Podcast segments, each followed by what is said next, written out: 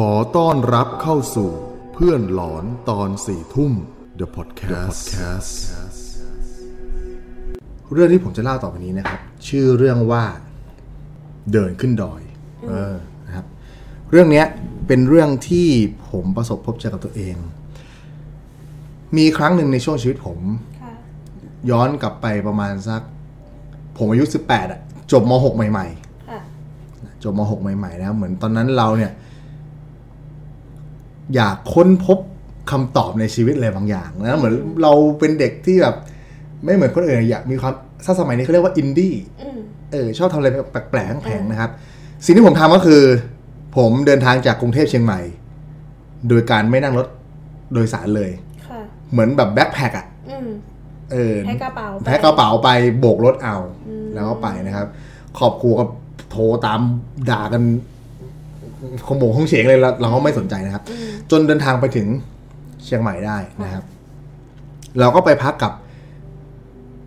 พี่รุ่นพี่ท่านหนึ่งเขาเป็นเพื่อนกับพี่สาวเราอืมนะตอนนั้น ก็เขาก็เมตตาให้เราไปอยู่ด้วย ผมเนี่ยอยากไปเที่ยวดอยสุเทพ แต่ทีนี้ด้วยความที่เราไม่มีรถไม่มีเงินเนี่ยไม่รู้จะไปเที่ยวยังไง แต่บริเวณที่เราอยู่ใกล้เนี่ยมันอยู่ในตัวเมืองอืมซึ่งมันก็ไม่ได้ไกลกับดอยสุเทพเท่าไหร่อืมนะครับ ก็เลยตัดสินใจว่าเฮ้ยโอ้โหอุตส่าห์เดินทางแบบแบ็คแพคบกรถไปรถมาจากกรุงเทพมาเชียงใหม่ได้เนี่ยอืมจะเดินขึ้นดอยสุเทพมันคงไม่ยากหรอกมั้งอืมก็ถามเขาว่ามันระยะทางเท่าไหร่เขาบอกประมาณสักยี่สิบกิโลอืมโดยประมาณนะครับ ก็เฮ้ยพอไหวนะเรายังหนุ่มอืมก็คิดในใจว่าเฮ้ยอยากจะเดินขึ้นดอยสุเทพคนเดียวอืมแล้วแล้วก็ตั้งเป้าด้วยว่า อยากจะขึ้นไปช่วงเช้ามืดอืมอยากจะแบบ เห็นบรรยากาศเมืองช่วงเช้ามืดลมเย็นๆแบบหนาวๆอะไรเงี้ย คิดภาพฝันนะครับ เราโดยที่เราไม่นึกเลยว่ามันจะน่ากลัวหรือเปล่า อืมนะครับ ก็ตัดสินใจเลยว่าตอนนั้นเนี่ยประมาณสักช่วง สักตีสามหรือตีสี่ผมจำไม่แม่นนะฮะผมก็เดินเลย เดินตัวคนเดียวเดินไปมุ่งหน้าครับ เดินผ่านเข้าซอยผ่านไนท์ซ f ฟรีขึ้นไปทางตีนดอยสุเทพอืมก็จะมี ครูบาศรีวิชัยใช่ไหมครับถ้าเพื่อนๆเคยไปนะครับ ผมก็แวะไหว้ในจุดนั้นน่ะยังคงมีไฟอยู่อืมมีไฟของพวกกลุ่มอุทหน่วยงานอุทยานต่างๆหน่วยงานราชการ ที่เขาอยู่บริเวณนั้นที่เขาดูแลนะครับ แต่หลังจากนั้นไปได้นิดเดียวอะ ไฟมันก็ปิดมืดแหละอืมมีแต่ถนนและความมืดเท่านั้นนะครับพอเราตัดสินใจเดินไปเนี่ย แล้วเข้าสู่ห้วงแห่งความมืดแล้วเนี่ย เราก็เริ่มหลอนในใจแล้วดิเพราะว่ามันมืดแบบไม่เห็นอะไรเลยอะไม่มีใครด้วย ไม่มีใครเลยอะ แล้วตอนนั้นประมาณอย่างที่บอกช่วงตีสามตีสี่เงี้ยอืมรถสองแถวก็ไม่มีอืมเขาจะเป็นรถแดงใช่ไหมครับเขาจะเหมาขึ้นไปเนี่ยเขายังไม่มามากันอะเขาจะมาช่วงกับฟ้าสางแล้วนะฮะเอาตัดสินใจตัดสินใจตัวเองว่า เดินก็เดินอืมผมก็เดินไปบรรยากาศก็คือเงียบๆ เสียงใบไม้ปลิว แล้วก็มองบนฟ้าก็เห็นดาวทุกดวงเลยนะครับ มืดๆเลย ก็ทำใจดีสู้เสือเดินฝ่าความมืดไปนะครับ เดินไปได้สักไม่กี่กิโลหรอกอืมนะครับ ก็ ตรงข้ามกันเนี่ยอืมมันก็จะมันก็เป็นทางเลี้ยวไปเรื่อยๆเนาะทางคดไปเรื่อยๆเนี่ย ไม่มีรถมาสักคันเลย แต่ว่าเราสังเกตเห็นว่าฝั่งตรงข้ามเราเยื้องๆกันเนี่ยตรงข้ามด้านหน้าเราเนี่ยอืมมีคนเดินมาอืมตอนนั้นเราเราว่า สะดุ้งนิดนึงฮึบเพราะเราไม่คิดว่าจะมีคนมาเดินกับอ่าเราอืมถูกไหมอืมเออเพราะว่าระยะเวลาเออคือเดินเวลามันไม่ใช่อะ เดินลงมาว่าเดิน เดินลงมาเดินลงมาอ๋อเดินลงมา เราพอเราเดินเข้าไปใกล้ๆจะถึงเขาเนี่ยอืมแล้วก็สังเกตเห็นแล้วว่า เนี่ยชุดแต่งกายของเขาอะเป็นพระอืมแล้วข้างด้านบนเนี่ยเป็นวัดพระธาตุดอยสุเทพอืม แล้วเราก็เห็นว่าเป็นพระอืมอ๋อพระท่านเดินลงมา บินทบาทหรือเปล่า หรือเปล่าอ่า แต่เราตอนนั้นน่ะ เรายอมรับเลยว่าเราไม่ได้สังเกตเห็นว่ามีบาทหรือเปล่า เพราะว่ามันมันมันผ้าคลุมของพระที่เขาคลุมแบบคลุมเขาห่มแบบไม่ได้ห่มเรียบร้อย เอ้ยผมพูดผิดห่มแบบไม่ได้มีการคาดเอวห่มคลุมอะครับ ผมก็พูดไม่ถูกอะนะครับ แล้วก็เดินเดินมา เดินตรงๆมาเงี้ยอืมก็ดูแล้วผมก็เดินปกตินะ ด้วยความที่เป็นแสง ของฟ้าที่มันใสเนี่ยอืมมันก็ยังพอเห็นว่าเป็นเงาลักษณะของเขาเป็นยังไงนะครับอืมก็เห็นว่าเป็นพระเดินมาอแต่แล้วเออคิดในใจเออพระเนี่ยเขาก็ตื่นเช้ากันเนอะจริงๆก็ตอนนี้ประมาณสักตีสามกว่าตีสี่พระตื่นไม่แปลกอืมก็เดินลงมาเออเราก็สวนกัน สวนกันผมก็เดินต่อไป ผมเดินไปไม่ได้ประมาณสักไม่เท่าไหร่อะเริ่มเหนื่อยแล้วอืมเริ่มเหนื่อยแล้วนะก็เดินเดินหยุดหยุดๆบ้างนะครับ แต่ว่า ไม่กล้าหยุดนานเพราะว่ามันมันมืดมันมืด เออมันน่ากลัวน่ากลัวจริงๆแล้วมันต้นไม้ป่าทั้งนั้นอะอืมเออป่าแล้วคิดในใจว่าเดินไปได้ยังไงวะอืมจนมันมีแสงของรถอืมมาทางด้านหลังเรา อืมเป็นรถกระบะมีคอกอืมเออไอ้เราก็หันไปมองเพราะเราก็กลัวรถจะชนเรากูเขาจะไม่เห็นเรานะครับ อ่าปรากฏว่ารถคันเนี้ยก็หยุดแล้วก็จอดถามเราอืมไอ้เราก็ ใคร อยากสงสัยว่าอยากรู้ว่าใครเขาจะมาดีหรือเปล่า ปรากฏเขาเป็นชาวบ้านแหละครับ ชาวบ้านที่เขาอยู่แถวนั้นแหละเขาก็ถามอ้าวไปไหน บทสนทนาระหว่างเราเนี่ยเขาเป็นเป็นคนชาวดอยแต่พูดไม่ค่อยชัดเท่าไหร่อะไรเงี้ยอืมบอกอ๋อผมจะขึ้นดอยสุเทพครับอืมบอกไปเวลาติดรถไปด้วยเดี๋ยวไปด้วยพาไปส่งอืมอะผมก็โอ้ขอบคุณมากเลยครับ ก็เลยกระโดดขึ้นกระบะหลังเข้าไปอืมเขาว่าไปส่ง ระยะระหว่างทางเอ่อในระหว่างทางที่เรานั่งรถไปเนี่ย เราก็เห็นพระ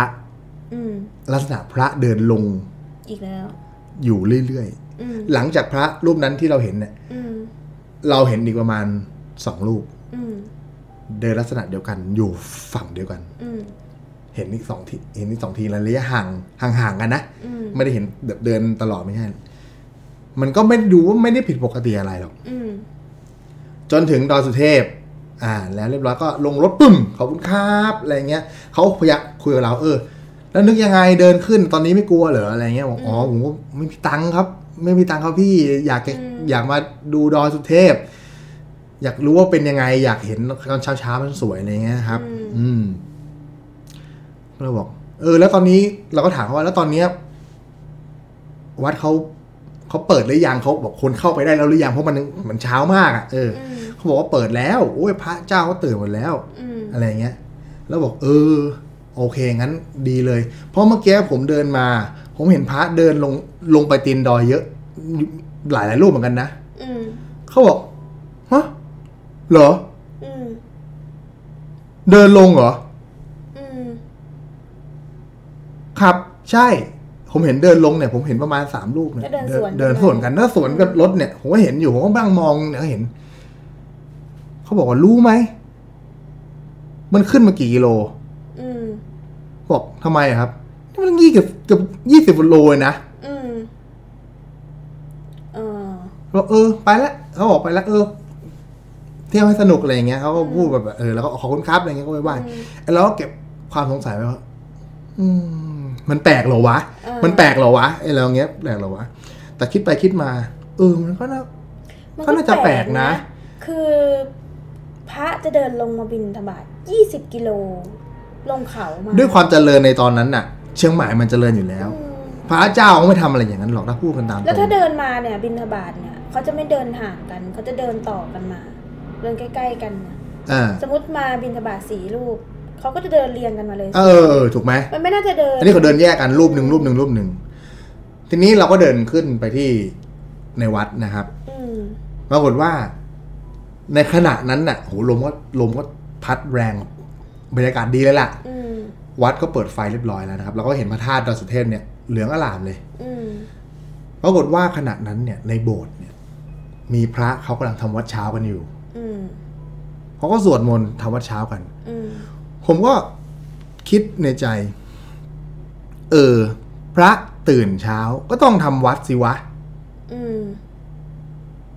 บินทบาทน่าจะช่วงเช้ามืดหรือเปล่าบินทบาทอะ ต้องทำวัดเสร็จก่อน อืม แล้วค่อยไปบินทบาท อืม ก็เลยสงสัยเข้าไปอีกว่า เอ้า แล้วพระสามรูปที่เราเห็นน่ะ ใช่พระไหม ไม่รู้ อาจจะเป็นพระวัดอื่น แต่แค่ยังหา เหตุผลไม่ได้ว่าทำไมต้องเดินลง สมมุติว่าถ้าเกิดพระสามรูปนั้นไม่ใช่คน อืม อาจจะเป็นพระที่สิ้นไปแล้วหรือว่าอะไรอย่างนี้ แล้วเขาจะมาเดินให้เราเห็นทำไม เราก็ไม่รู้ อืม เราก็ไม่รู้เพราะว่าเราเราเดินเข้าไปในยามวิการเองนะครับ อืมหรือว่ามันจะเป็นห่วงเวลาที่อ่าสมัยก่อนก็อาจจะเดินลงมาบินทบาทก็เป็นได้นะเออ อาจจะเป็นหลายผ่านไปหลายสิบ ยี่สิบหกห้าหกสิบปีเป็นร้อยปีเราก็ไม่รู้ ว่าสถานที่ณตอนนั้นมันเป็นแบบไหน แบบไหน เออ ใช่ไหมครับ อันเนี้ยก็เป็นเรื่องที่ผมไปพบเจอมา โดยที่ผมยังหาคำตอบไม่ได้ว่าสิ่งที่เราพบเจอเนี่ย สรุปเป็นคนหรือผีอืมและสิ่งที่เราเห็นเป็นพระด้วยนะครับอืมอืมเก็บความสงสัยต่อไปครับก็อันนี้ก็เป็นเรื่องราวทั้งหมดเป็นเรื่องสั้น ๆ นะครับ ของผมนะครับ ชื่อเรื่องว่า